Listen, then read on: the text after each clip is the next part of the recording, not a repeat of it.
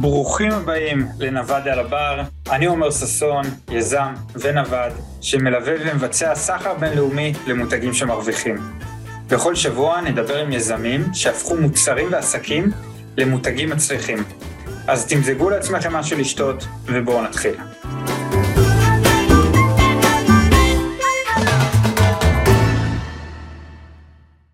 טוב, שלום לכולם, אנחנו פה בעוד פרק, והיום עם אה, אורח מיוחד, טלור עופר. אה, לטלור יש סוכנות שעוזרת למכור מוצרים, פיזי, מוצרים בחנויות פיזיות בארצות הברית. טלור אהלן. היי, מה העניינים עומר? נהדר. בוא, ספר, ספר רגע למאזינים, אני חושב שזה יהיה פרק מרתק, כי הוא רלוונטי לרוב מי שמאזין, אבל אני אשמח שתספר קצת יותר מה זה אומר למכור מוצרים לחנויות פיזיות. בכיף. אני אתן ככה רק בקצרה עליי למי שלא מכיר. אה, אני דווקא התחלתי מהמקומות שאתה נמצא בהם, לפי מה שאני רואה, לפחות אה, מהקטע של אה, ייצור במזרח. התחלתי דרכי לפני 20 שנה בערך, קצת יותר אפילו, בסין. בכלל באסיה הייתי 12 שנה, בסין 7 שנים, והייתי מייצר, התחלתי מלייבלים קטנים, מלייבלים שלי, אחרי זה התחלתי לייצר גם לוולמארט, מקס עזריה, BCBG, כל מיני כאלה. בין היתר ייצרתי גם לדריון אה, ג'ינס, שזה המותג ג'ינסים של אה, ביונסה בזמנו, עדיין קיים, אבל היום הוא כבר חלש, אז הוא היה דווקא הלך טוב. אה, וב-2010 פלוס מינוס עזבתי את סין והתחלתי לטפח מותגים שלי. אחד המותגים תפס ממש טוב, והגעתי איתו ל-60 רשתות בארצות הברית. כשאומרים רשתות, הכוונה לריטלרים, הכוונה ל big box, מי שמכיר. לצורך העניין, מי שלא מכיר, אז זה כמו למכור לאייס, לסופר פארם וכולי. זאת אומרת, חברות שיש להן אה, עשרות או מאות או אפילו של חנויות בארצות הברית. אה, זהו, מ-2017 מאוד מאוד התעייפתי מהקטע של ייצור והקטע של העבודה מול סין, היה לי מאוד מאוד קשה, אה, ולכן התחלתי לחפש את דרכי החוצה משם, והתחלתי לקחת מותגים קטנים, micro-brands מה שנקרא, של חבר'ה שמוכרים באמזון ורוצים להתפתח. כשאני עושה פה שנייה קאט, מבחינה מספרית, כמובן שהמספרים שהם מדויקים על, על הנקודה, אבל uh, בגדול, מפעם אחרונה שראיתי לפני נדמה לי שבעה שמונה ימים, השוק של האונליין בארצות הברית, ואני מדבר רק על ארצות הברית, כי ארצות הברית זה השוק שאני מתעסק איתו, אני, יש לי נגיעות קלות קצת לריטלרים באוסטרליה, קצת באירופה, אבל בעיקר בעיקר ארצות הברית זה השוק שמעניין אותי ושאני פועל בו, uh, תמיד היה גם. אז אם מסתכלים על השוק בארצות הברית, אה, הנתח שוק של כל האונליין, שזה אמזון וולמארט ואתרים אה, של dropship של dropship קטנים וגדולים, ממש כל מה שנמכר אונליין, זה סדר גודל של בין 14 ל-16 אחוז מה, מהעוגה הכללית, מה שנקרא. העוגה הכללית זה אומר כל ה retail בארצות הברית, כל הקמעונאות, שפחות או יותר בין 70 ל-80 אחוז מה, מהשאר, מתוך ה-84 או 6 אחוז הנותרים, הרוב העיקרי זה בעצם רשתות קמעונאיות. אנחנו מדברים על חברות כמו וולמארט שיש להן חנויות, וכמו קוסקו, וכמו טארגט, וסמס קלאב, מייסיס וכן הלאה וכן הלאה. זאת אומרת, יש המון שמות, המון ריטלרים. אני לתומי חשבתי בזמנו שאני נוגע בחלק גדול מהעוגה, כי עבדתי עם 60 ריטלרים, והייתי בתחת אה, תחת הדעה שבעצם יש סדר גודל של 800 עד 900 ריטלרים בארצות הברית. ברבות הימים גיליתי שיש סדר גודל של כמעט 29 אלף ריטיילרים בארצות הברית. כשאני אומר retailer, אני מתכוון לחברה שיש לה במינימום 30-40 חנויות, ובמקסימום יש גם דולר טרי למשל, עם קרוב ל-16 כן. אלף חנויות.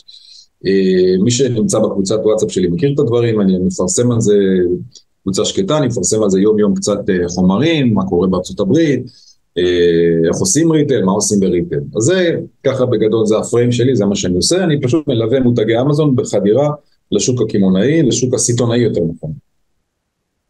אה, אני יכול עכשיו, אני, כן. אתה יודע, אני קצת מכיר את העולם הזה, אה, ואני יודע שזה מאוד קשה להיכנס לרשתות האלה, זה לא, זה לא piece of cake, אתה יודע, ממה שאני מכיר, ולהיכנס לרשת retail כזאת, זה דורש הרבה יותר אנרגיה ומאמץ מפשוט אה, למכור בהצלחה איזשהו מוצר באמזון. אז האם יש לך איזושהי אסטרטגיה שאתה עובד איתה, או שזה יותר עניין של contact שאתה מכיר?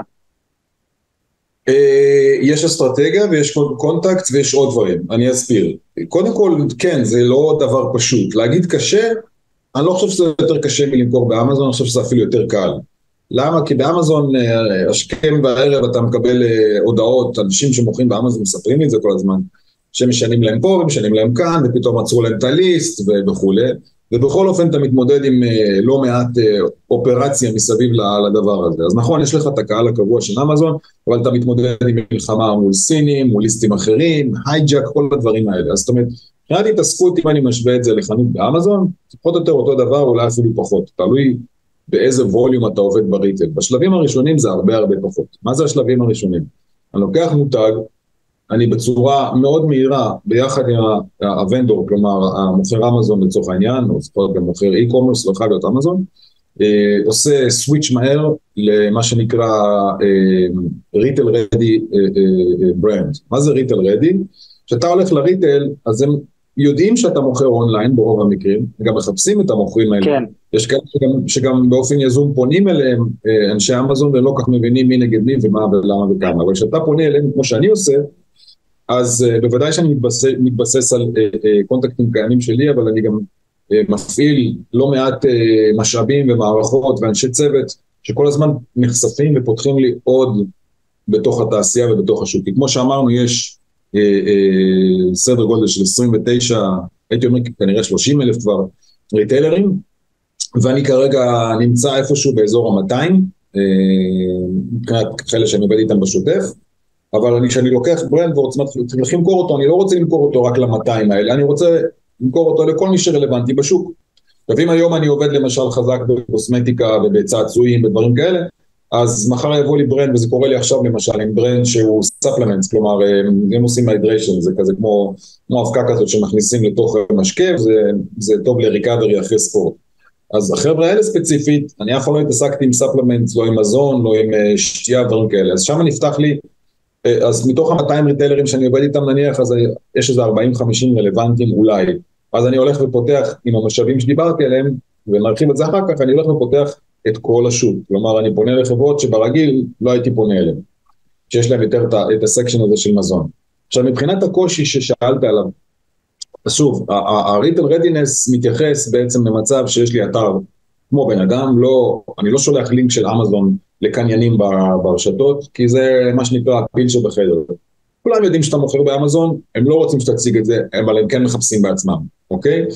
מה שכן, כדי לראות שאתה, לראות שאתה בעצם יש לך ברנד שהוא באמת אה, מה שנקרא עם, אה, עם יסודות בקרקע, אז הם מצפים שיהיה לך אה, אתר שנראה כמו שצריך, לא אתר עם כל מיני דילים ושטויות, וכאילו לא, לא, לא, לא עמוד נחיתה, לא פאנל, ממש אתר אה, ויזואלית שנראה טוב, packaging, שזה האריזה כמובן חייבת להיות מותאמת ל retail, יש כאלה שמוכרים ב polybag באמזון וזה בסדר. כן. בסופו של דבר אנשים קונים תמונה, הם לא קונים מוצר, הם לא רואים אותו, אבל כשאתה נכנס לחנות, אז מן הסתם צריכה להיות אריזה למוצר, כי אחרת הלקוח יעבור ליד זה ולא יבין על מה מדובר. ואם האריזה היא בצבע לבן ורק עם הלוגו שלך, אז עוד פעם, לא יבינו מה זה, צריך להיות איזשהו, איזושהי אינדיקציה אה, מתוך מה שאני רואה על, ה, על, ה, על המוצר, צריכה להיות איזושהי אינדיקציה מה אני רואה, וכדי שהלקוח בעצם אה, יבין את זה. אז זה הנושא של הפאקג'ים. יש את הנושא של התמחור, אה, לא נתעמק בזה יותר מדי, אבל בגדול, מחירי הולסל, כלומר כשאני בא, לצורך העניין,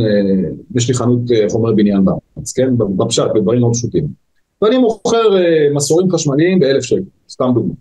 בא אליי קבלן, אמר לי, תקשיב, אני צריך 200 מסורים. אני לא אמכור לו באלף שקל, אני אמכור לו כנראה ב-600, ב-700, ב-900, ב-500, אני לא יודע מה, מה שמקובל, כן? אבל הכוונה יש מה שנקרא מחירי wholesale, כלומר מחירים ל bulk, מחירים לכמות גדולה.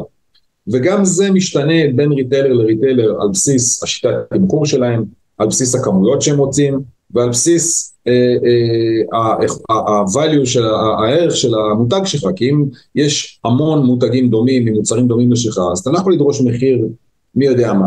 אבל אם יש לך משהו מיוחד, או פטנט, או מוצרים שאתה מעצב אותם בעצמך וכולי, אז יש לך יותר value, ואז אתה יכול, מה שנקרא, יותר לשחק עם המחירים לטובתך. אז זה בעולם של התמחור, אז אמרנו, יש את ה website, יש את ה packaging, יש כמובן את הנושא שצריך לבנות איזשהו בריף, כלומר איזשהו טקסט שמציג אותי. אני רוצה אה, בסופו של דבר או לשלוח אימייל לקניינים, או לשלוח להם הודעת טקסט, וחלק מהם שאני מסתמס איתם, בין אם זה SMS רגיל, בין אם זה וואטסאפ, לא משנה, בין אם זה לינקדאין, אז אנחנו בונים איזשהו טקסט שמייצג את ה brand שלנו. מצד אחד, אתה רוצה להגיד המון דברים על ה brand, אה, מה הוא עושה, מה הפעילות, איפה מוכרים, על מה המוצרים, מה הקטע שלהם, איפה בא הרעיון. מצד שני, אתה צריך גם לזכור שבעצם בצד השני יושבים אנשים שרואים עשרות, מאות ואולי גם אלפי brandים בשבוע, אז אתה צריך להיות מאוד מאוד ענייני ומאוד מאוד לבנות את הטקסט בצורה שמושכת את הבן אדם שימשיך לקרוא. כלומר, אנחנו רואים את זה בעצמנו, אם אני מקבל אימייל שהוא ארוך כאורך הגלות והמון אה, אינפוגרפיקה וכאלה, אני בדרך כלל מסתכל מהר ממי זה, מה זה, לא מעניין, יאללה next, אם אני בכלל הסתכלתי. לעומת מייל שאני מקבל מבן אדם שנראה כמו מייל שמישהו כתב, למרות שאנחנו לא כותבים את כל המיילים, רק כשאנחנו פונים ל contactים הקיימים. כשאני פונה ל mass market, יש שם תהליכי אוטומציה, אה, לא ניגע בזה כרגע, אבל בכל אופן זה עדיין נראה כמו מייל אישי. אבל אם המייל הוא 4-5 שורות, תמציתי, עם לינקים לקטלוג, עם לינקים ל website ועם הסבר מאוד מפורט של מה אני בעצם מציג לך, אז כמובן שזה הרבה יותר אפקטיבי וה conversion יותר גבוה. כשאני אומר conversion, הכוונה מתי אני מקבל יחס מהקניינים. ויחס, הכוונה היא לא יופי ששלחת תודה. יחס מבחינתי זה מעניין, אני רוצה דוגמה, שלח לי מחירים, שלח לי זה, שיש התעניינות. אז זה, זה בעצם אה, אה, תהליך שלשאלתך הבסיסית שאמרת זה נורא קשה, לא זה לא קשה, זה market שמתנהל אומנם אה, בכפוף, אתה יודע, לכל הדיגיטל, לכל הדיגיטל שאנחנו נמצאים בו בעולם, לא צריך לבטא את המילה אפילו. אה, אבל מצד שני, זה market שעובד במה שנקרא old school, כאילו בשיטה הישנה. כמויות, מחירים, אה, מה תביא לי לפה, תביא לי שם, שלח לי תמונה, תן לי לראות, דוגמאות, הם נוגעים בדוגמאות, הם צריכים לשבת, הוא יושב עם המנהל, יושב עם העיר, יש תהליך, זה לוקח זמן. בוא נגיד, מתוך brandים שאני עובד איתם, יש כאלה שתוך חודש-חודשיים מצליחים כבר לקבל הזמנות, ויש כאלה שלוקח חצי שנה ושמונה חודשים, זה מאוד מאוד משתנה. יש לי למשל מישהו שעבדתי איתו חזק מאוד שנה שעברה בחור מניו יורק, אה, שקיבלנו באמת הרבה הזמנות והכל הלך סבבה, והשנה משום מה לא קיבלנו, אבל במקביל מה שקרה זה שכבר מתחילת השנה הזאת אנחנו במשא ומתן עם קוסקו. אוקיי, עכשיו קוסקו, אמנם יש להם מוצר 600 ומשהו חנויות, בדרך כלל הם לוקחים ל-500, קוסקו זה, זה לא הרבה חנויות, אבל הכוח קנייה שלהם הוא באמת באמת משהו מפלצתי לחלוטין. כלומר, תחשוב שאנחנו מדברים על כמעט, אה, לא כמעט, 11 חודשים שאנחנו בקשר איתם, עם תמונות ועם דיסקוסים ואיך לבנות את, הפ, את הפלטות ואיך לעשות ככה מלא, מיליון ואחד דברים, ובאמצע התהליך הבייר עזב, הקניין ובאה מישהי חדשה וכולי וכולי, אבל עדיין כל זה שווה לנו את זה כי בסוף, בסופו של דבר כשהם יזמינו בעזרת השם בתחילת שנה הבאה, אז הם הזמינו לשתי עונות, אה, הם עושים on-off כאילו במקום לארבע עונות עושים לשתי עונות ספציפית בקטגוריה שאני מדבר עליה זה gardening, אה, וההזמנות שלהם מתחילות בקטן באזור ה... בין 80 ל-160 אלף דולר, זה הזמנת טסט. ברגע שהמוצר נתפס והם רואים שהכל בסדר, אתה יכול לראות הזמנות של אה, מיליונים די בקלות, זאת אומרת הם לא מתרגשים מזה. מה שכן אצל קוסקו כאילו הם, הם נותנים לך הזמנה שהיא עד 20% מערך החברה שלך. למשל, אם החברה שלך מוכרת במיליון דולר בשנה, אתה לא תקבל מהם הזמנות ביותר מ-200 אלף דולר בשנה. למה? הם שומרים עליך והם שומרים על עצמם. כן. אה, כן, זה ככה. עכשיו, מה... זאת אומרת, זה, זה הכל ורוד, זה מומלץ לכולם, או שיש לא. פה כן איזשהו קושי או downside שאתה רוצה לשתף איתנו? קודם כל אין ורוד, אני לא מכיר שום business שהכל ורוד בו. אה, גם, גם business טוב, שיש המון לקוחות ושאתה עושה אוטומציות ושהכל כאילו fix וכל אחד יודע את שלו, מה זה ורוד? כאילו, אתה יודע, בסופו של דבר אתה צריך לעבוד, יש לך מכשולים בכל דבר, יש לך מכשולים ויש לך אה, דילמות ובעיות וכולי. העניין הוא עם ה retail שכשאני עובד עם brand, אז אני עובד איתם, גם אני וגם השותף שלי מקנדה וגם הצוות שלי, אנחנו עובדים איתם יד ביד. כלומר, כשמתחילות להגיע אה, בקשות וכל מיני דברים, אז אנחנו אה, מעורבים. כלומר, אם יש למשל שיחת זום קול עם TJ Maxx, אז אנחנו בשיחה. אנחנו לא משאירים את הבנדור לבד להתחיל גמגם. אם הם מתחילים לבקש אה, כל מיני שאלות ומושגים שאנשים לא מכירים באימיילים, אז אנחנו עונים עד שהוונדור יתחיל להבין מה קורה, אוקיי? אז זה בעניין הזה. מבחינת uh, הכל ורוד, לא, יש דילמות, יש בעיות, יש תקלות, יש המון דברים. מה שכן, אה, וזו שאלה שגם שואלים אותי הרבה על הנושא של החזרות. הם לא קונים קונסיגנציה, צריך להבין, כאילו המושג קונסיגנציה לא קיים בכלל בארצות הברית, ואם הוא קיים כן. זה שוליים של השוליים, הם קנו, הם הזמינו, הם לוקחים אחריות על זה, הם יודעים מה הם עושים, הם יודעים לצפות כמה ימכרו פחות או יותר, אבל הברנדים שמגיעים לחנויות בסופו של דבר זה ברנדים שיש להם אה, אחוז החזרות אפסי. כי אם זה לא ככה, אף אחד לא רוצה להתעסק איתך, אף אחד לא רוצה לקחת ממך סחורה, שיתחילו להחזיר ובעיות עם לקוחות, זה לא, זה לא נמצא שם. ובדרך כלל גם אם יש לך החזרות, ברוב הריטלרים, אם יש לך החזרות של עד אחוז, אחוז וחצי, הם אפילו לא, לא מדברים איתך על זה, כי הם מגלמים את זה בתוך, ה, כן, בתוך העלות. כן, בתוך העלות. זאת אומרת, אלא אם כן זה משהו חריג, אתה יודע, פתאום ריקול של אלפי יחידות, אז בוודאי שאתה בבעיה. אבל כן, כאילו, יש, אתה יודע, יש אה, מכשולים קטנים, כמו הזמנה לא עברה, הזמנה כן עברה, תעשה לי את זה ככה, זה לא ככה, איחורים, דברים כאלה, כאילו, אה, business רגיל, כאילו, לא משהו, אין פה משהו קיצוני. אנשים נוטים לחשוב שזה big deal, זה לא big deal. עכשיו, למה זה לא מתאים לכולם? כשאתה נמצא עם brand שיש לך ארבעה, חמישה מוצרים באמזון, והאתר שלך, אם בכלל קיים, הוא כזה חצי כוח, והמוצרים שלך נורא, לא שלך, של מישהו, נורא דומים למה שיש בשוק ואין בהם שום ייחוד, והמחיר לא משהו, אז, אז בטח זה לא מתאים, כי כאילו, מה אתה מביא לשוק? בכל זאת, אתה לא מתחרה פה עם uh, עוד אנשים שעושים uh, הכל באונליין, זה משהו אחר, אתה יושב על מדף. כשאתה יושב על מדף אתה צריך uh, להיות uh, כמו שצריך. אז שואלים אותי כמה SKUs צריך בשביל להיכנס לריטל. אני עובד עם, עם, עם 6 SKUs באחד הברנדים וזה עובד והכל בסדר. מצד שני, אני גם עובד עם uh, 120 ו-140 ו-160 SKUs בברנדים אחרים, וזה כמובן יותר טוב, גם אם הם לוקחים בסופו של דבר ארבעה מוצרים. למה? כי הם רואים שיש לך וריאציות, שיש לך המון SKUs, שאתה, זאת אומרת, שאתה בפנים, אתה מושקע, אתה brand. אמנם אתה micro brand, אבל אתה brand רציני, לא עכשיו הבאתי כמה, כמה משטחים לארה"ב ובוא ננסה. הם מבינים את העניין הזה. אה, וכמובן, אם יש לך, אה, אה, אם יש לבן אדם, לבוחר, אם יש לו משהו שהוא עם פטנט, אז זה כבר סיפור אחר, זה כבר ליגה אחרת. בדרך כלל עם פטנט נכון. אתה, יש לך יתרון, יתרון מובנה, כן, ואז הרבה יותר קל לך להיכנס ולהיות ייחודי. אני אשמח שננסה רגע לצלול בקטנה, קודם אמרת packaging ומחירי wholesale, ובואו ננסה רגע לצלול טיפה לדברים האלה.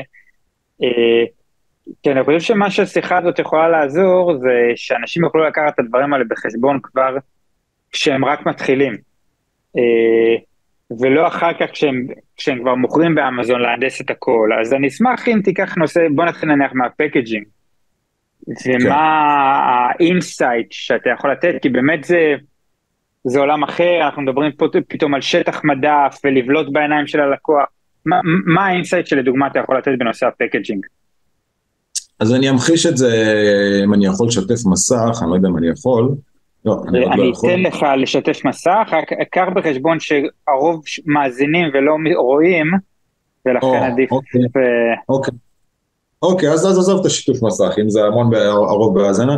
אז בגדול הנושא של הפאקג'ין עומד על uh, עיקרון אחד בסיסי, uh, שאנחנו מתייחסים אליו, שזה בעצם מה הלקוח רואה כשהוא נכנס לחנות. אתה צריך פשוט לחשוב, כאילו, אוקיי, נניח שאני מוכר עכשיו, לא יודע מה, מכונית על שלט. בסדר? הדבר הכי בסיסי.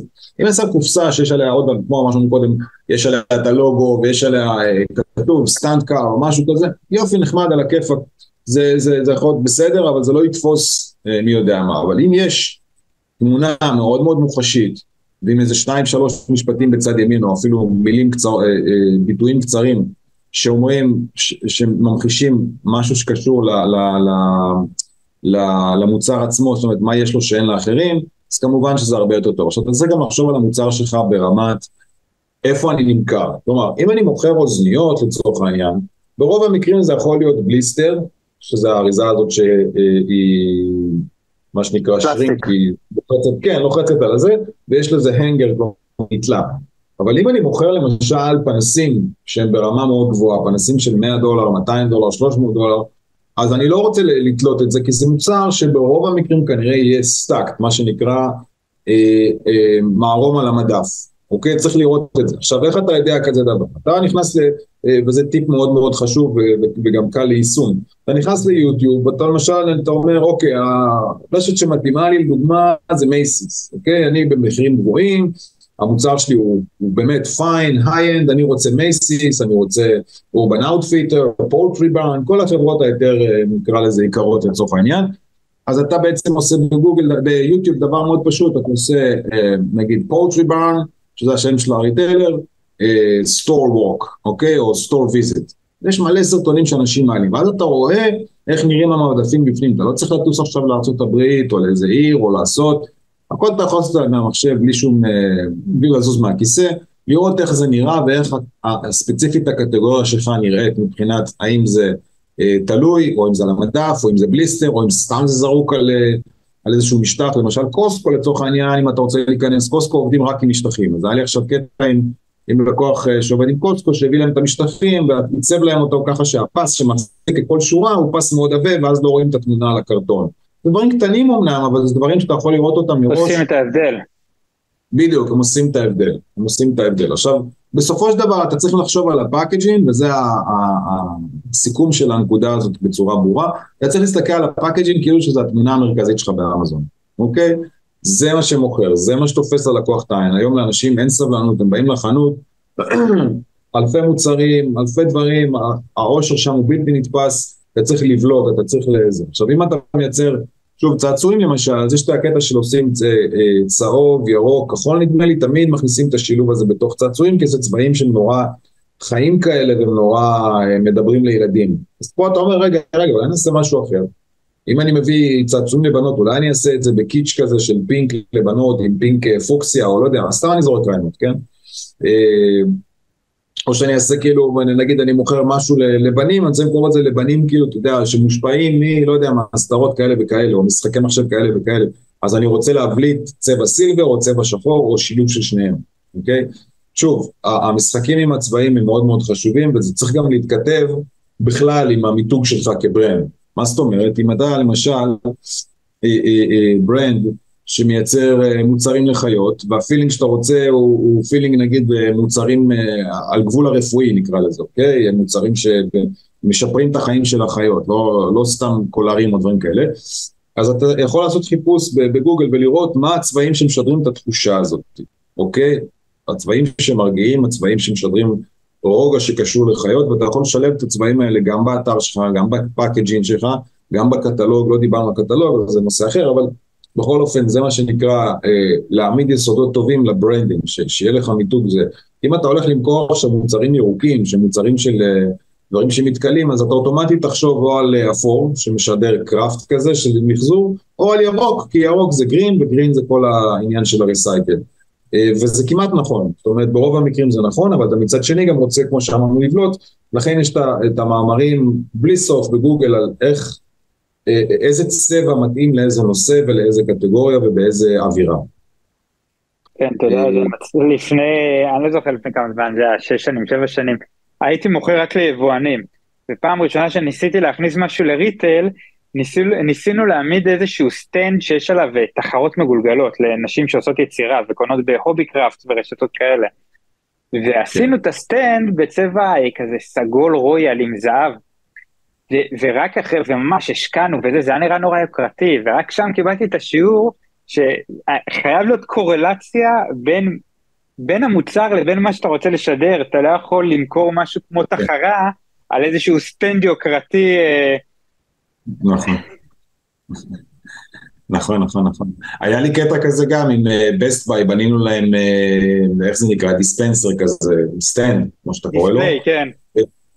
כן, ו- ורק אחרי תהליך מאוד ארוך עם הקניינים הבנתי איך צריך לראות dispenser ספציפית שקשור גם לעולם של Best Buy וגם למוצרים שאנחנו התעסקנו איתם אז. אז. אז לקח לנו איזה, איזה שבועיים שלושה להבין את זה כי עשינו תיקונים על תיקונים, אבל אז הבנו אוקיי ככה זה נראה. אז כן, זה צריך להיות, זה צריך לשדר גם בקטע של הצבע וגם בקטע של איך אתה מציג את זה. שאגב, dispenser זה לא משהו שהוא רגיל, זאת אומרת אתה לא בתור אחד שבא למכור לריטיילרים, אתה לא צריך להתחיל לחשוב, רגע, אין לי דיספנסר, אז אני לא יכול למכור, ממש לא, ממש ממש לא, זה ממש לא שם.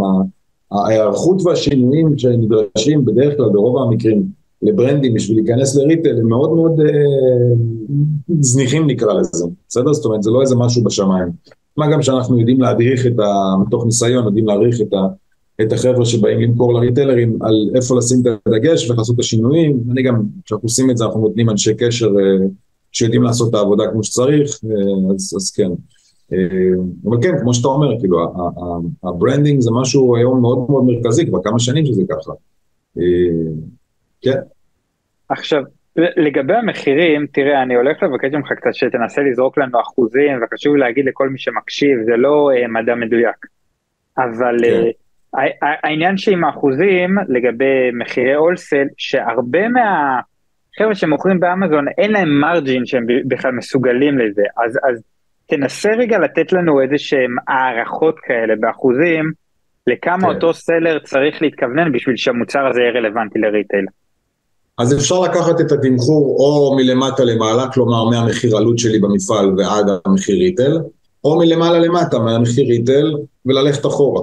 בוא ניקח רגע מהמחיר מפעל. על המחיר מפעל אני מוסיף שילוח, אה, טקס אם אני משלם בארצות הברית, פולפילמנט, המחסן כמה עולה. נניח שקניתי מוצר ב-4 דולר, בסדר?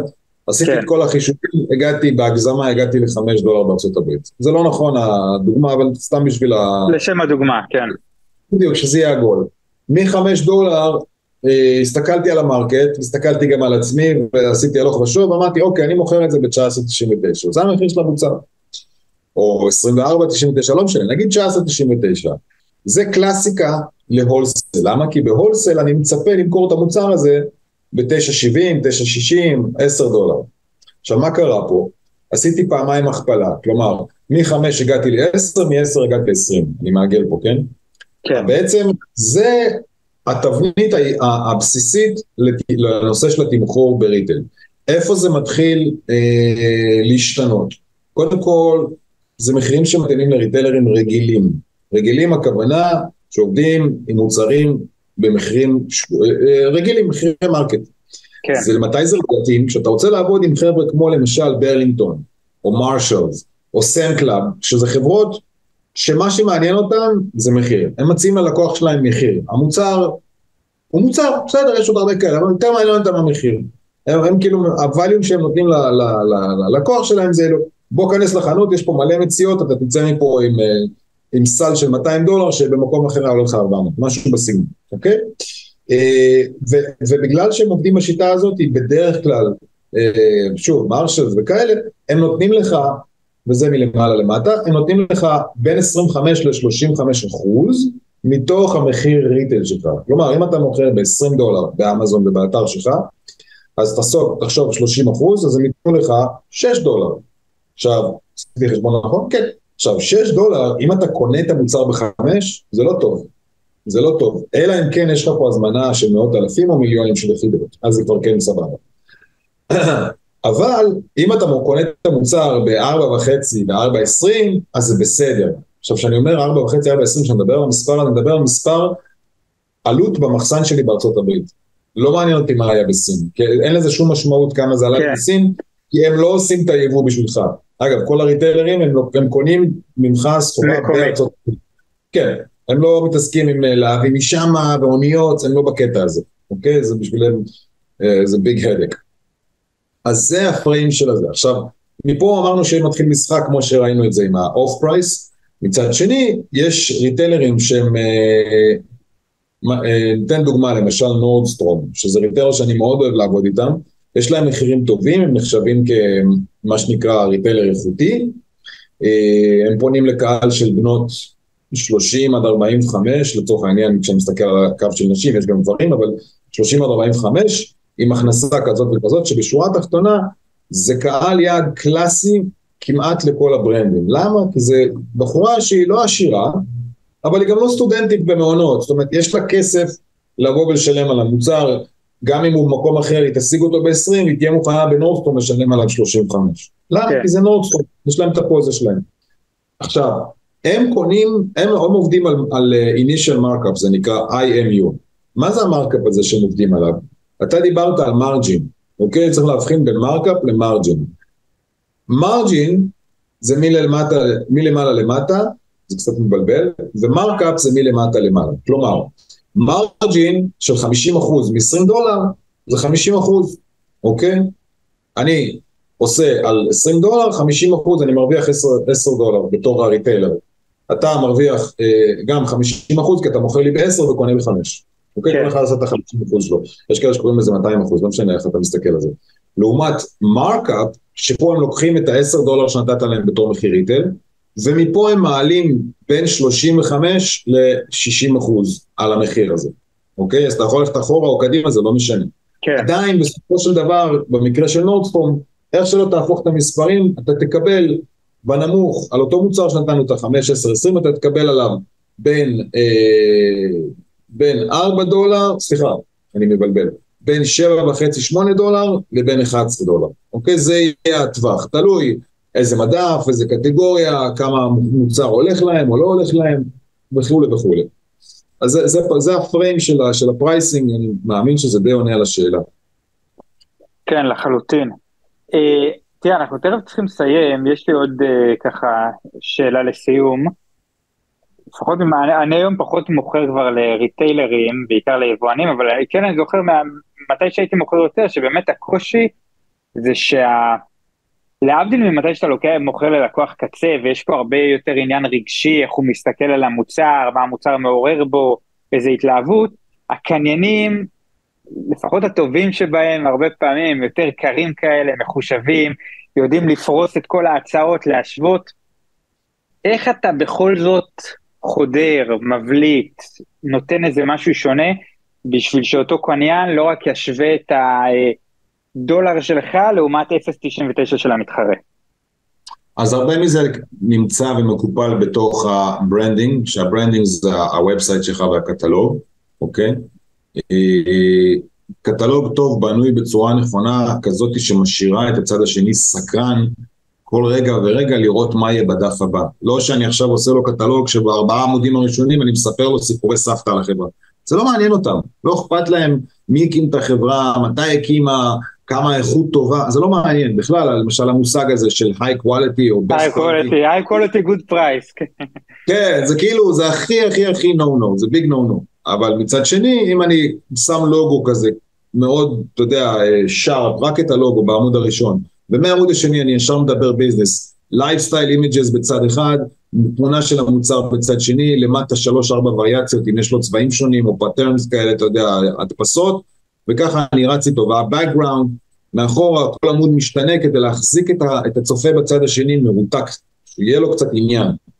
אז זה, ב, ב, זה נכון לגבי הקטלוג הזה. לגבי הטקסטים שאני שולח להם, זה למה אמרתי שדברים צריכים להיות קצר ולעניין, ולא להתחיל עכשיו לספר סיפורים. ב-2016 ישבתי על החוף בתאילנד, ופתאום חשבתי איזה יופי יהיה לעשות אוקיי. כאלה, כי אין את זה, והייתי מתוסכל שאין את זה, זה לא מעניין, זה לא, זה כאילו, זה נחמד, אבל זה לא מתאים לפנייה ראשונה לקניין. מהצד השני, ברגע שהקניין פונה אליך, צריך למצוא איזון מאוד גדול בין הרצון לענות מהר ולתת את השירות, לבין הרצון, מה שנקרא, לא, אני לא קופץ, אני לא רץ אחריך. ואני ראיתי את זה המון פעמים קורה, כלומר, כשאני נותן לבייר תשובות חותכות על גבול הקרות, כאילו טק טק טק טק, זה עובד טוב. למה? הם רואים שאני ענייני, הם רואים שאני לא יוצא מגדרי ומתופף, כאילו בסדר, אתם רוצים להזמין, יופי, על הכיפות, תשלחו, אה, אתם צריכים זה, הנה, קחו את זה, כאילו, מה שנקרא, לשחק את המשחק, אוקיי? אני לא עכשיו uh, מתחיל... Uh, uh, להשתפך ולהגיד תודה על ההזדמנות וכל הדברים האלה, זה כבר לא, זה דברים שלא עובדים. פעם זה היה עובד, הם היו, מאוד אהבו שמתחנפים אליהם, היום זה, המגמה מתהפכת. אוקיי? אז, אה, אה, אז מצד אחד אני שומר על אטרקטיביות כשאני מציג את עצמי בתוך, בתור ברנד, אה, כמובן בהתייחס לתחרות האפשרית ש, שנמצאת איתי בסקשן שלי, ומצד שני ברגע שאני מתחיל את ה... את ה-back and forth עם, ה, עם הקניינים, עם, בתוך כל התהליך, אז אני, אני שומר על איזשהו פאסון מסוים, שמשאיר אותי בתור ונדור רציני, ולא אחד שרק מת לי לסגור כבר הזמנה ויאללה. אוקיי? אנחנו מכירים את זה גם, שאתה הולך, לא לקנות חולצה בשוק בסין, איפה שאתה נמצא, וייטנאם, לא לקנות חולצה. ברגע שהמוכר יושב עליך לסגור את זה, לשלם, והוא דוחף לך וזה, אתה כבר לא רוצה, אפילו שהחולצה נכון. אחלה. משהו, משהו בפנים אומר לך כאילו, אחלה חולצה, אבל מה, למה, למה הוא בלחץ? כאילו, מה, הוא דוחף לי משהו? אולי אני לא צריך את זה. כאילו, זה יוצר אפקט הפוך. נכון. לעומת זה שהוא נותן לך שאתה שואל אותו שאלה, הוא עונה לך. אתה רואה שהוא לא מתלהב, אז אתה אומר, טוב, רוצה לקנות את זה. אה, אפשר אולי הנחה? אומר לך, אה, אני מצטער, לא, אנחנו לא עושים הנחות. אתה סבבה, אתה משלם לו. או שאם הוא עושה לך הנחה של כמה גרושים, אז אתה עוד יותר מבסוט, כאילו, וואלה, הוא היה קשוח, בכל זאת נתן לי הנחה, סבבה. לעומת שוב, כשאתה מרגיש שלוחצים עליך, ותמדוד, ותעשה, וכאילו... זה defense גם כזה, אתה רק רוצה space. בדיוק, אתה רוצה את ה space שלך, ודרך אגב, כמו ה space שאתה רוצה בתוך חנות שאתה קונה משהו, אתה רוצה את ה space הזה גם במיילים. אני לא יודע בדיוק איך לשים את האצבע המדויק על זה, אבל אתה יודע, לא לחנוק את הסיטואציה, זו הכוונה. אה, מרתק, אני, אני חייב להגיד לך, שיחה מרתקת, והייתי אמור לסיים, אבל רגע עוד שאלה אחת שנכניס. מה האתגר לאותו בחור או בחורה שכבר הצליחו להיכנס? האם יש עכשיו אתגר בלהישאר או בלהתרחב, או שוואנס נכנסת, פחות או יותר הדברים זורמים ואין מה לדאוג? לא, תמיד יש אתגר, תמיד יש ממה לדאוג. ברוך השם, יש מה לדאוג כל הזמן. לא רק בזה, בכלל בחיים. Uh, הדאגה זה גם מה שמניע אותנו לפעולה, ככה אני רואה את זה. אני, אני לא, אתה לא תשמע אותי מצייר איזה תמונה ורודה וקסומה, כי זה לא ככה. זה לא ככה בשום ביזנס, זה גם לא ככה בריטל. מה שכן, כשאתה once you're in, מה שאומרים, once you step in, כמו שאומרים, כשאתה נכניס, תכניס את הדלת, את, את הרגל בתוך הדלת, אז הרבה יותר קל גם מול הריטלר שאתה עובד מולו, כי אתה אומר, איך הלך לכם, נמכר טוב, מה, מה עושים הלאה, אתה יכול להרים טלפון, אתה יכול לקבוע שיחה, אתה יכול להציע להם באופן שוטף מוצרים חדשים שאתה מביא או רוצה להביא או אפילו חושב להביא, וזה אחרת לגמרי. מהצד השני, כשאתה פונה לריטלרים חדשים, וזה המקום, זאת אומרת, אין פה זרד אופנה כמו בכל דבר אחר, אתה, אוקיי, הכנסת את זה, זה עובד לך, זה בסדר, אפילו אם יש זמנות קבועות, קדימה, תלך לריטיילר הבא, אל תיתקע, בסדר, יופי, יש לך קו עם טארגט, אה, יש לך קו עם לא יודע מה. כל retailer שהוא, עם Urban Outfitters, אתה תמשיך הלאה, תמצא. וכשאתה ממשיך הלאה, הרבה פעמים שואלים אותך איפה אתה מוכר, אז אתה מתחיל להתפתל אונליין ופה, והתחלנו תהליך וזה, אבל אם אתה כבר מוכר לאחד, אז אתה ישר מקפיץ את זה בתוך, בתוך התשובה שלך, וזה נותן להם הרבה ביטחון להגיד, אוקיי, הם כבר ב retail, זה סיפור אחר. ותראה גם ברנדים, אם תעשה קצת מעקב אחרי ברנדים טובים באמזון, גם בינוניים וגם קטנים, מי שעשה את המהלך הזה, אז בדרך כלל אתה תראה אותו בלפחות חמישה-שישה ריטיילרים. הסיכוי שתראה אותו רק בריטיילר אחד הוא קטן, כי כשהם עושים את זה אז כבר, כבר מתחילים להתקדם לעוד מקומות.